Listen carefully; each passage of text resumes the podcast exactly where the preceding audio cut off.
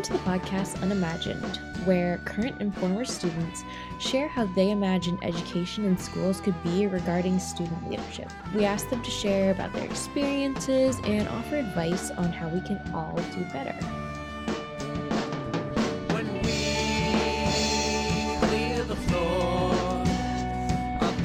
Obstacles, imagine what they will do.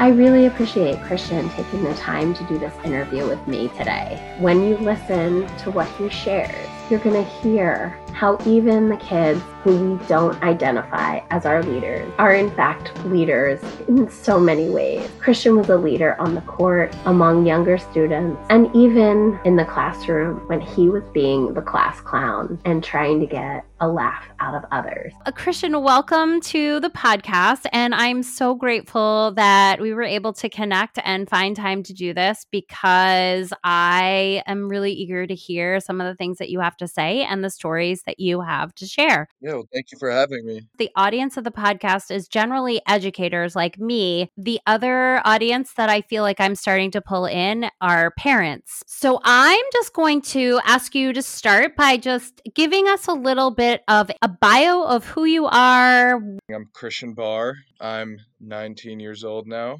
Ever since I was young, I'm a pretty outgoing kid. People seem to like to talk to me. I'm a likable person, I guess. I try not to dislike anybody. I'm a very athletic kid.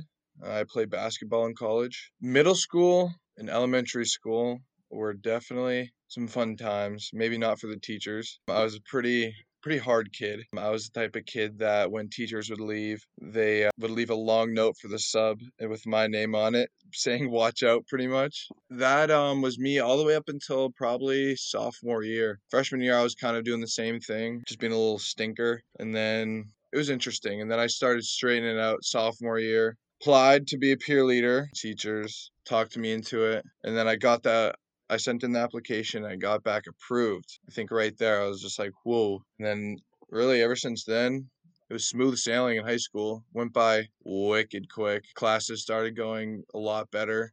Started behaving a lot better. Peer leadership itself was like a wicked fun class and opened up actually like what I want to do in life. So because you you started like really hammering down on like the life skills, being best buddies, and that's um really what I want to do in life. I just want to work with special needs kids. That's what I'm doing right now. I work almost full time and I'm going to school for elementary education. You mentioned that you want to like everybody. So tell me how that plays out in high school because wouldn't you define high school sort of a time where kids are really trying to establish who they are and almost sort of like the pecking order? There's a lot of behaviors that tend to be sort of hateful. So tell me how you navigated some of that. I want to define you as a popular student. Kids gravitated to you. You you were popular, I think, probably because of your likability and willingness to like everybody. Through high school, I, I didn't want to like dislike someone just because of who they were. Everyone's got their own cliques. I had my own clique, but I was the type of kid that would go to other groups. Like during lunch and stuff, I would go up to everybody and just kind of be a clown, you know? Like I would just have fun with it. I would talk to everybody, say a little this and that, and I would try to find everyone's names.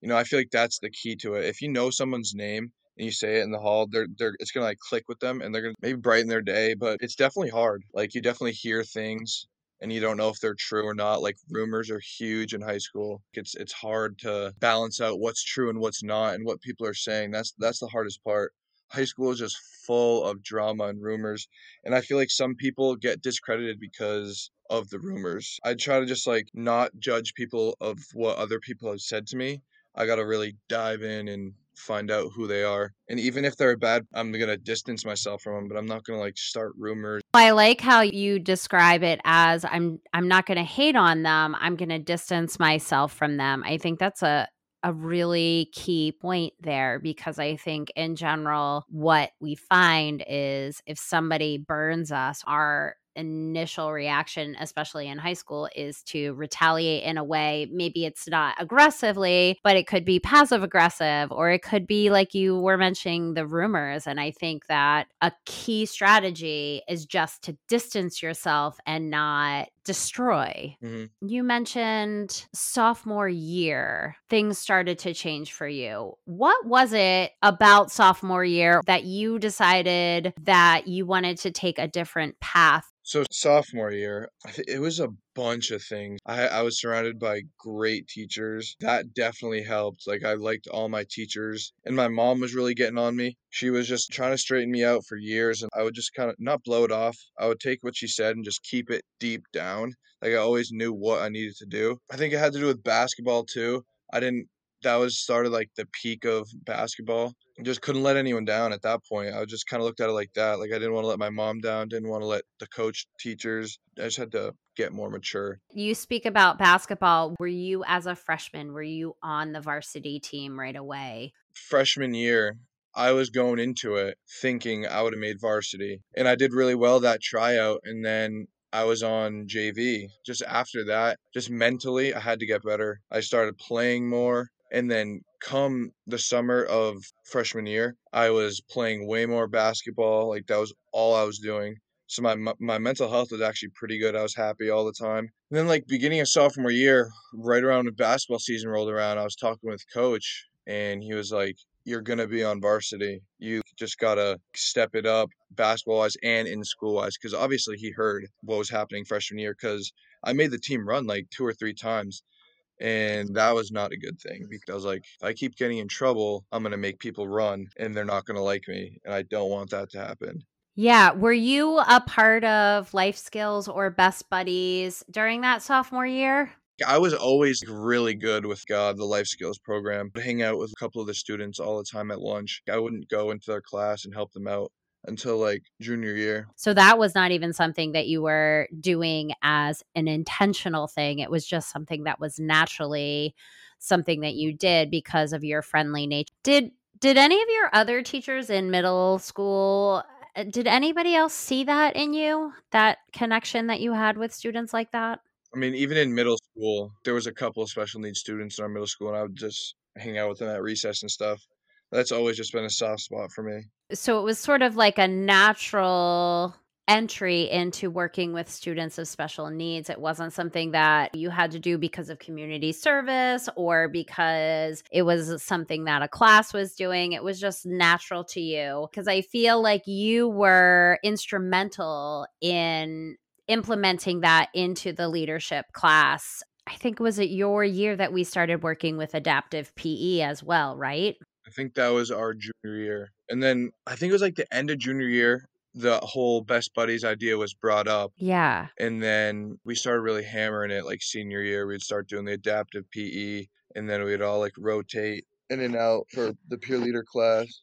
What is your experience with working with students of special needs? Um, your particular experience, and then what do you think uh, the mainstream students' experience is with students of special needs in a in a classroom setting or even just a school setting? For me, my experience, I had an uncle. He had like a major stroke and it kind of like messed with his brain. So he, he was like, he was definitely off. He wasn't special, but he definitely acted like he was special, if that makes sense. Mm-hmm. and he was like my favorite person. He passed away like three years ago. That's when it all started. But experience wise, I didn't have great experience with, I didn't really know what to do. I was definitely uncomfortable at first. Pretty much everybody's inexperienced with it. Like when you get put into a classroom with someone who has autism or Down syndrome, probably uncomfortable. You, you really don't know what to do. You don't know, like, most people don't know how to act around them because they're just not experienced with it. What really needs to happen is parents need to start drilling into their kid's mind at like a like a young age that disabled people are fine. You need to talk to them and like they're just normal people. I just feel bad for people because they don't know what to do. They don't know how to go out of their way and try to talk to someone. They can say hi, which is cool and stuff. It's an uncomfortable thing. It's not they're just not around it a lot. Do you think it's based in fear that I'm not going to do a good job? Nerves probably. Yeah. That's definitely what it is. People are definitely nervous. Yeah, it's fear, really. Hmm. They don't want to mess up. They don't want to say the wrong thing. They don't want to insult the person. Uh, Can you think of a specific victory that you had with the leadership program, and then maybe a specific challenge that you had in that program. It was funny. I was in an interview recently and they were they were asking me about a mistake that I made and and to talk about a student that I had an impact on. And our basketball at the pep rally, that was the experience that I talked about when I, as my mistake, when I jumped to an assumption of what happened and how you and I navigated that together. And the thing for me that was so powerful was the email that you sent me acknowledging my experience that that moment of you saying i understand what it was like to be in your shoes when that happened and it was so powerful christian. That was probably it'll probably be one of the memories that lasts forever for me. I'm glad. If i had to pick one victory honestly i would have to say just getting that application back and saying approved to be honest. If really if i didn't do peer leadership I definitely learned so much and matured throughout the junior and senior year just because of it. We learned a lot of stuff. We were the ones teaching the freshmen, but honestly, that, that was great information to take in for yourself too.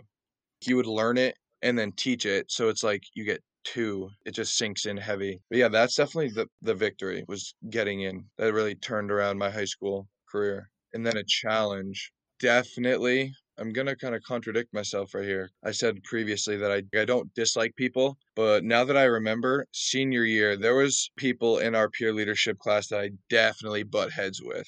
And keeping that cool, not causing problems was the biggest challenge because I could have some of the times I could have made a big fuss and caused problems with some of the peers, but I don't think I did. No. I think for the most part I stayed stayed cool. I try to like people, but it's sometimes it is very hard to do that. That's really funny because as you say that, I'm like, huh, wonder who he was talking about.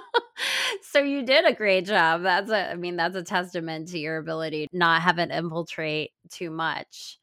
How about school in general? What was a victory for school in general and a challenge for school in general? My biggest victory in school was being a thousand point score, breaking like the Christmas tournament record, and just having my name up on the the banner at school forever. That really that sinks in. Like yeah, it's a legacy. That actually one of my best, my greatest victories in challenges.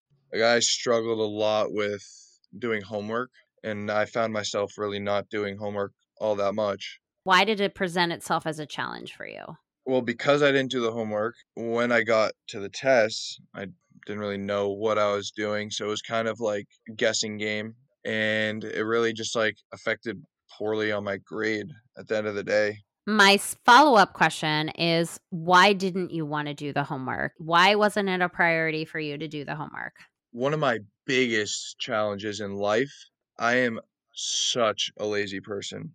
I hate doing things. And I don't know why. I just don't like to do things. Like homework, I dreaded it. Work, I dreaded it.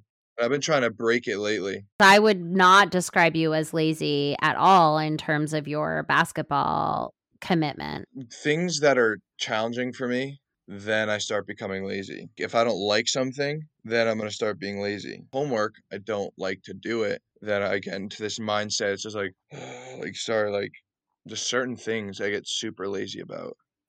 Yeah, I think this is this is where your information and your story is going to be super valuable for others. So tell me a little bit more about was challenging for you in a way that was not challenging to do better, right? Cuz basketball I'm sure is challenging for you, but it's a challenge that you want and you're looking forward to and you can see the victory in the end, right? Maybe it's your three-point shot or whatever, but you can see the final result and you know when you're successful. So, what about homework? Is it all subjects or are there specific subjects that you tend to be more challenged by and you don't want to do the work and so you become lazy? How do we motivate somebody like you? So yeah, honestly, it was like all subjects, but math in particular. Like ways to like motivate, give options. I think that really helped. If you lay out options, here's option A or B, C, you have to pick one. It has to be done. But if you give me options in the scenario that I like best, it's going to get done. That's how I work. If you lay out a couple different ways, say I have a piece of homework and you were like, okay, you can do the odds tonight like if it was due like tomorrow or something like i, don't know it's hard to explain like if you just lay out options like i think that works better Are they different ways of doing it? So I'm thinking for myself, right? Like I teach chemistry. So is it my option is you can do the worksheet, do this lab, or you can create, you know, like, is that the options you're looking for? Or is the options like you could do worksheet A, worksheet B, or worksheet C? Like i just think as a teacher if you give the kid the option they're gonna it's gonna switch in their brain they're gonna like it more whatever it is. They're feeling like they're choosing what they're doing but in reality it's the same thing just different ways. Yeah if you just have like a piece of homework and have them pick just like what they want they're just gonna i feel like it's just gonna flow better. Just options in general So your grades sort of dictated whether you were able to play in your basketball seasons or not, and your attendance also dictated. Did you feel like that was a motivator? definitely a motivator for me i had to i had to keep my cool couldn't get in trouble I had to get good grades really for basketball and i always go back on basketball What kind of things would get you in trouble? Because you sort of started out this conversation saying that you try and like everybody or you distance yourself if kids are being sort of, and in my mind, most kids are getting in trouble because of interactions with other students. So, what were kind of things that would get you in trouble? I'm not gonna lie, I love attention. And one of my biggest things, I just love being a class clown. I think it's hilarious. Just getting laughs out of peers. My biggest thing is if I can make a person laugh, that's the best feeling for me. Just making somebody laugh because it's making them happy. I guess just high school, just messing with the teachers, cracking jokes. I had a really odd way of being funny that most people didn't. I guess in like teachers' eyes, it was rude. It wasn't bad stuff. Like swear. I would just be like a, like a menace. Just find ways to just sneak a joke in. That was it. That's how I got in trouble. Were you making people laugh at the expense of the teacher? No, s like I said, I had weird ways of being funny. I would never just blatantly be rude or mean to somebody. Like that's just not how I'd m- make people laugh. I would just be silly. That's the word. I'd just be silly. So, do you think that that behavior and that attention seeking, do you think that was what maybe motivated you to want to be part of the leadership program? Yeah. Did you get what you were looking for? I mean, you know, I was that's just who I am. I just like attention. Wherever I am, it's like have to be known, I guess. And usually the way I do is by making people laugh. Where do you think you learned the most when you were in school? Is that learning translating to college for you? I guess I can't really say that yet because we haven't had a, a proper year. I feel like I don't know. Definitely like towards my senior year, probably. That's when it really like clicked and everything hit like, wow, I'm going to college. What is your goal for college? Why did you choose that? And how do you feel about that choice now? I've always had an interest in going for education, but I was just never, I never thought I could do it. I always thought it was going to be too hard. But then something really, it, I changed my major. It was going good. I struggled with it a lot. And that's, but the end goal was to be like a special education teacher. I don't know if I want to stay in the major anymore. I, I had thoughts into switching into photography because I've always been into photography and I actually, I would stay in elementary education and then I would minor in photography. Were you captain of the basketball team? Did you feel like you had any leadership training to be a captain? Or do you feel like captains in general have any actual leadership training to be captains? I've always been a leader on the court. The senior year, I actually got named captain. I knew it was coming. Honestly, wasn't a great captain for people my age, but like if they were younger than me, a really good captain. Just like a big brother for people. I had a whole year of leadership experience from junior year from your class. So a lot of that transferred on the court for sure. Do captains have any? It's one thing to have leadership skills, but how do you develop those leadership skills if you are named captain? Is there an opportunity to develop the leadership skills or curiosity is that I fear that often captains are put in a role and they don't have any background or training on how to be a good leader. Is that something that you can attest to or that you would dispute? So there's a lot of drama still. When you're a captain, you want to be a captain. And when there's three other people, it's hard to manage a team with experience wise. I think as a coach, it's your job to pick good captains, not because they're good at basketball. They have to be good leaders. You shouldn't just pick a captain because they can play the game. Like you got to actually have someone that knows what they're doing, how to like lead. Like I remember we had a, a captain once, didn't really play a lot, but was a great ca- Jojo Simeone. But like he was he was a captain, he was great. He was like my big bro. He like was a great leader. So like, I think it's just the coach's job to just like really like take time. Advice would you have for students right now? My advice, just live. I think that's a huge thing for me. In high school, you just have to have fun. Yes, take it seriously, go for it, but you need to have fun. You need to have a social life, get out and go do stuff with friends because honestly, that's like the best four years of your life. I think that's the advice I give. Just you got to be happy and with what you have. Like that's also a thing that I've learned how to do be grateful for what I have and just be happy. And also, another piece of advice take advice. When someone's giving you advice, really listen because chances are, if they're giving you advice, they know a little bit about what they're talking about. Like I, I feel like if you can do that, really like take advice from people, you can go far. Yeah. You can do a lot of things. All right. What about in general? Here's my advice for the adults in the world.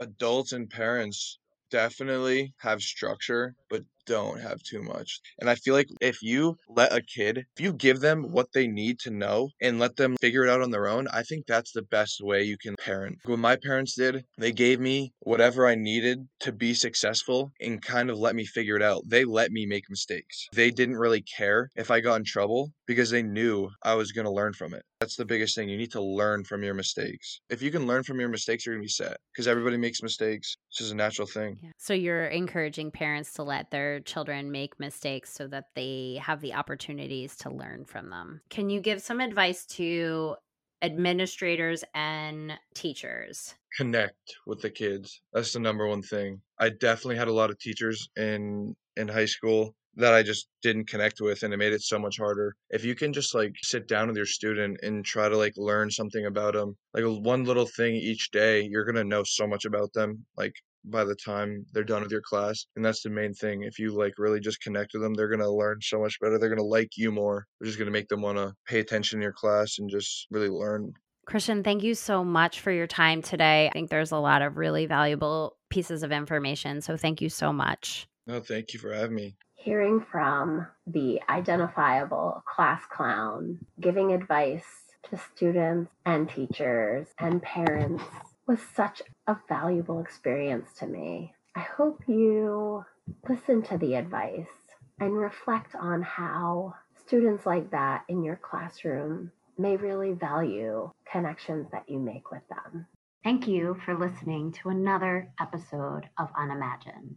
If this episode spoke to you, like it. If you think someone else could use it, share it. Or if you know of a student who has a story to tell, connect them to us.